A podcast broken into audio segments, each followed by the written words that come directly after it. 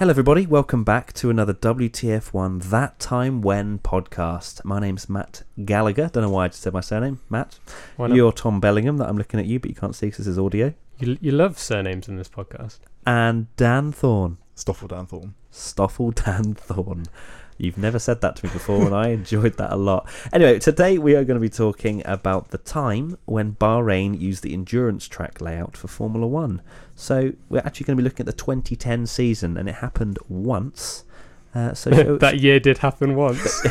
that year happened, and also the track layout happened only the one time. yes, the only once. the one time. Um, so to give you guys a bit of uh, a feel as to what was going on in 2010, it was when new teams were joining. We had HRT, what was it, HRT, Virgin, Virgin, and Lotus. And they kept changing their name, didn't they? Because they were Manor and Caterham later yeah, on. Yeah, and then I was thinking of like Marussia as well, but that's later on. Yeah, Um, so it was a 24 car grid back then. You know, four Yep. cars more than we're, we're seeing now.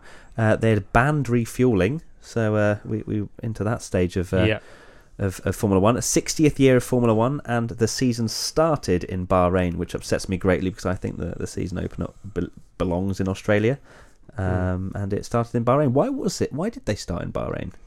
What was the thoughts behind that? Do we know?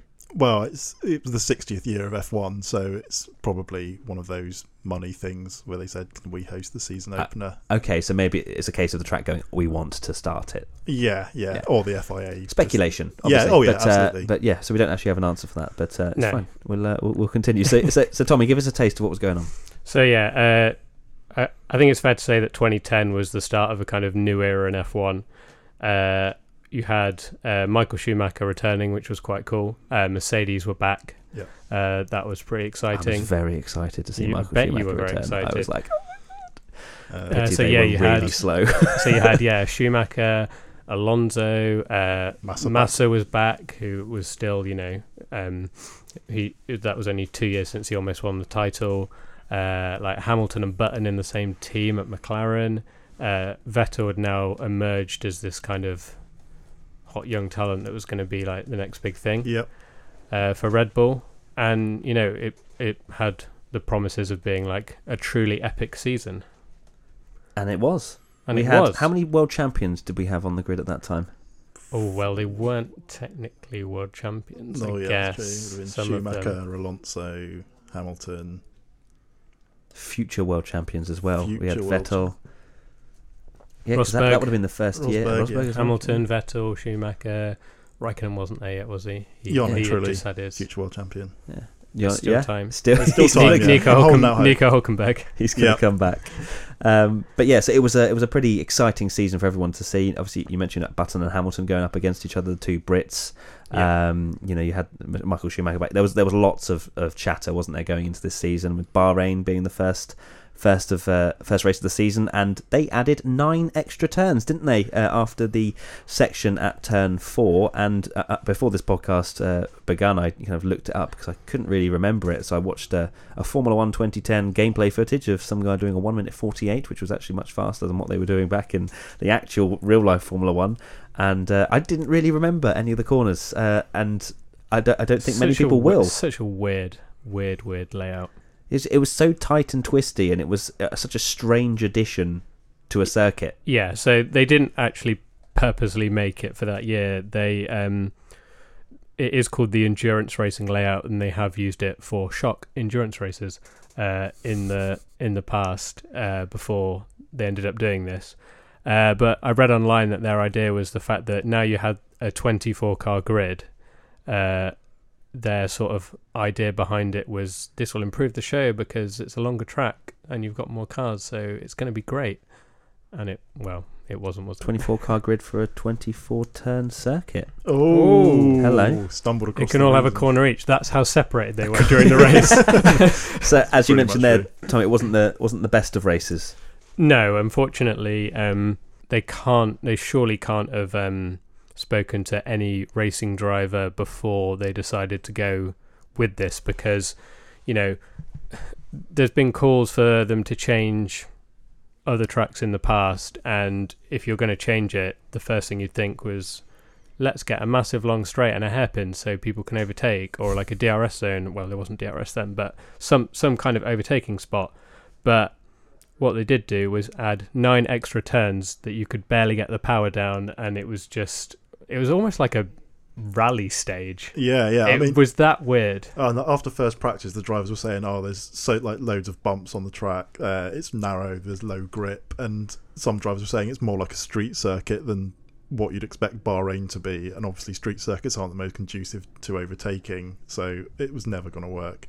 And by street circuit, we don't mean walls. We just mean the the layout. It's tight and twisty. Yeah. Yeah. Yeah. Hungaroring. It's, it's probably worse than the Hungaroring for tight and twistiness. I reckon. Yeah. A little bit. In terms of the challenge for the drivers, though, obviously it would have added that extra element. It's a longer lap. Um, was it how how long was the race in, in total? Dan was it Forty nine laps. forty nine laps? And it was almost two minutes a lap. Was that right? Yeah, yeah. When the cars were fat with fuel at the start, they would have been over two minutes a lap. Yes. Pole was like a 154, and the fastest race lap was a 158, I think. So that would have been a rather challenging sector, and I guess I, I, mean, I don't know the results off the top of my head. You guys hopefully have that. Um, that the race itself and the qualifying would have had quite a big field spread because of how long the, the, the track was.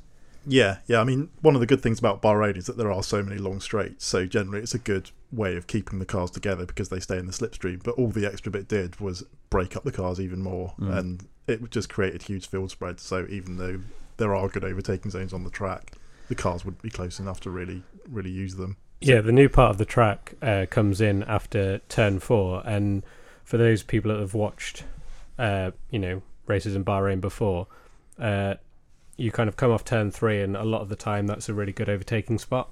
Uh, especially like you know turns one, two, and three. There's there's often quite a few switchbacks, and you've- Yeah. you've seen some really good racing there. Uh, then people um, come into turn four, and you sort of like swoop down into turn five, like the fast swoop S's, down. yeah.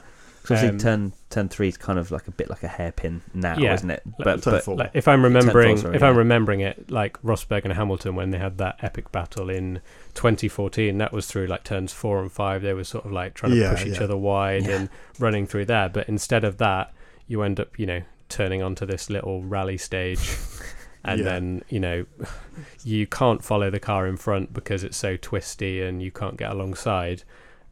And all it's doing is just like separating every car by like a second a lap, and then another second a lap, and then another Yeah. second a lap, and then you end up just having a a completely separated like field where no one's running together on track, so there's no chance to overtake. Even when you do get into the um the the back straight, which uh, is now turn 19 on this track. wow, Um, yeah. uh, even getting onto that back straight, you know, you've just had nine corners of clumsily trying to follow another car, and you're Mm. nowhere near now to be able to make a pass. very difficult indeed. So let's let's chat about what actually happened in the race then. Uh, it didn't help overtaking, as we've mentioned. It, it made it quite a bit worse. The Yeah. field spread was was, was quite Mm. large. It helped Sebastian Vettel to a point because he why was that, Tommy? he Tell me was, everything. He was leading, and uh, he got a mechanical failure, which left him down on power. I guess similar to Ricciardo in Monaco. Um, and yeah, it wasn't he, an MGU-H, though, was it? it no, was, it uh, wouldn't have been. Didn't It- have they that. had the V8s back then. Yeah. Good old days, eh? Let's not be those people. Let's not be those people. No, no. and um, yeah, Sebastian Vettel uh, managed to hold off um, the Ferraris that were. I think Alonso was pushing him really hard because um, they knew he had a problem, Yeah, and the yeah. two Ferraris were coming up behind him. Was that a joke at Newey? Was It it wasn't. That would have been a great joke. Uh, yes, Good it was. pun. What a joke! Good pun. Nice. Um, they knew he was coming behind. uh, Adrian Newey, for people wondering Yeah. what on earth we're talking about. Yeah, Yeah. carry on. And uh, yeah, Vettel managed to hold off the two Ferraris for a considerable amount of time, uh, despite having power issues because it was so hard to overtake. Yeah, yeah. Uh, but there was only, I think his, his problem got sort of slowly worse as the race went on, and then he couldn't hold them off anymore, and uh, he Because dropped of the long straights. because I of the long imagine, yeah. straights. Yeah, and um, he he dropped fourth by the end, which allowed Alonso to win on his Ferrari debut. Only the fifth driver to ever do so, and the last one to date.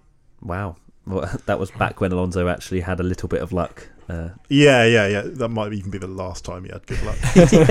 from then on, it went. And yeah, Massa was second as well, Yeah. which would have been his first race back after his After really injury. bad accident in Hungary. I mean, everyone was praising him because he outqualified Alonso. Oh on- yeah, he on- did, didn't he? He was on the front row, which is like, okay, he's still got it. Mm. But Yeah. Alonso sort of muscled his way past at the first corner and was ahead for the rest of the race, and therefore benefited when when Vettel had his issues. Yeah. So the race itself was, uh, I guess, interesting in the fact of Vettel having the problem, but in terms of the actual racing, not particularly great. Not a great spectacle, Um, no. and the reaction after the race.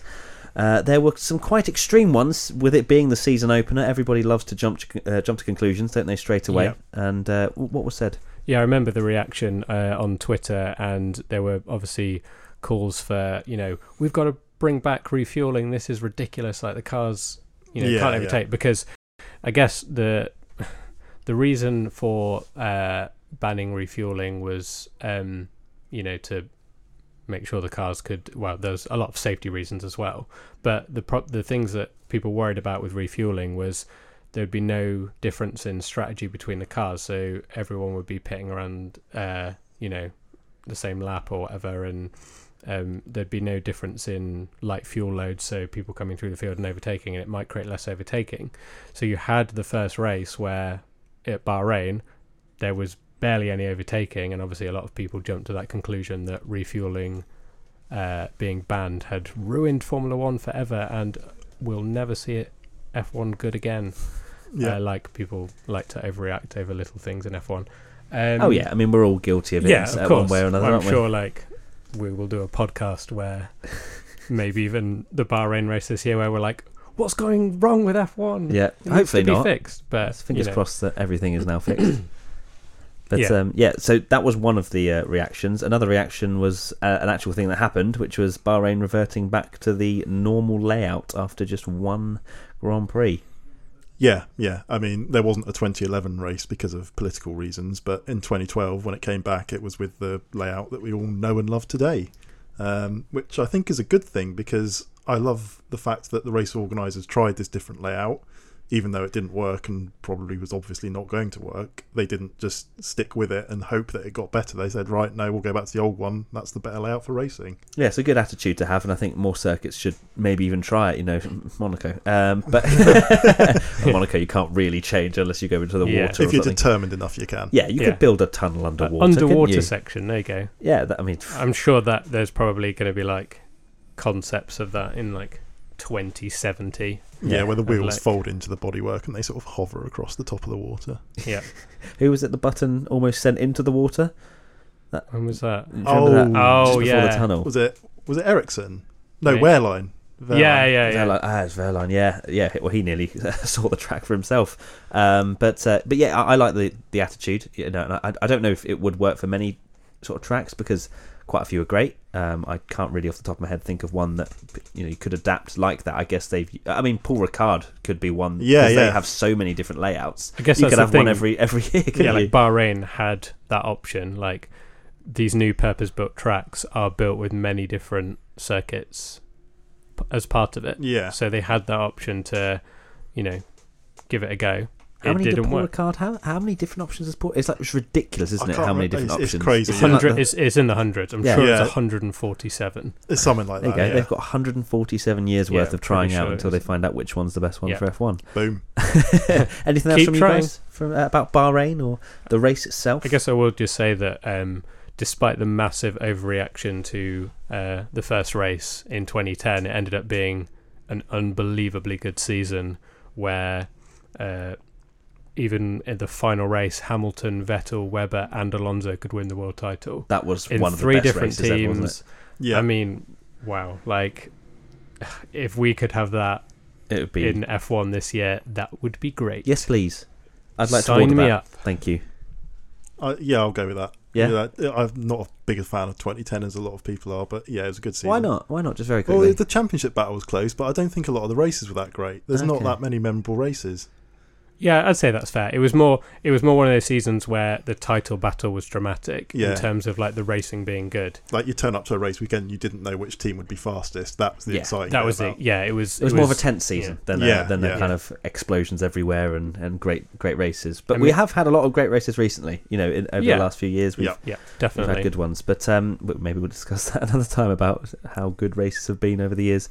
Um, is that it from us? Uh, do you reckon? I think reckon that's- covered That'll do. Everything? Beautiful, lovely. I hope everyone's enjoyed this next episode of that time when we're kind of very much enjoying recording these. They're they're shorter than our uh, other podcasts that we've done, but at the same time, you know, cover stories that don't have to be particularly relevant. It's just kind of have we a have a nice a little chat. throwback Yeah. It's good. It's good that you know we we do our like after race podcasts and stuff, and you know if the racing isn't particularly good, we're like, uh, right, we've got an hour to fill. Uh, what do we talk about? Whereas like at least we can like pick and choose, and obviously we've had some uh, good suggestions as well from you guys on Twitter and whatnot. So Yeah, if you guys message us and let us know, like we we can find some uh, you you know use some of your ideas for this later in the season. Yeah, definitely. Please, you know, send in your ideas, send in your feedback. You know how you'd like to see this series develop and evolve. Um, I know that Dan and Tommy are very much enjoying doing it, and so am I. So we're going to continue doing it for as long as there are stories in Formula One, which uh, could could lead us into our 80s and 90s. Well, But uh, At least a week. Yeah, at least at least well for you, Dan, you'd probably cover them all in, in a day. But uh, you probably know all of them in your head right now. If I'm not going to get you to list them, uh, so let us know what you think. Uh, message us on Twitter uh, or whatever social media platform you want to using hashtag WTF1 podcast. We're not on Bebo, sorry. We're not on Bebo. Uh, Yet. used to be. You can send me a heart if you want. And uh, please leave us a review on, on Apple Podcasts, on Audioboom, on iTunes. No, iTunes is Apple Podcast. Yeah, What else are we on? Tommy? Spotify, Spotify. Google Can Play. you leave a review on Spotify? I don't think I've ever left an artist a review. No, Anyway, maybe if you can, do it. If not, just keep playing it over and over again until we get more views. yes, please. Uh, we'll leave a review and reva- a rating on Apple Podcasts slash Yeah. Audioboom, especially. So, yeah, that's it. I'm Matt. This is Tommy. He's Dan. I've just done that as if this is a video. Thanks it's for not, but just know that I looked at them. Okay. See you next time. Bye bye. Goodbye. Ta-da!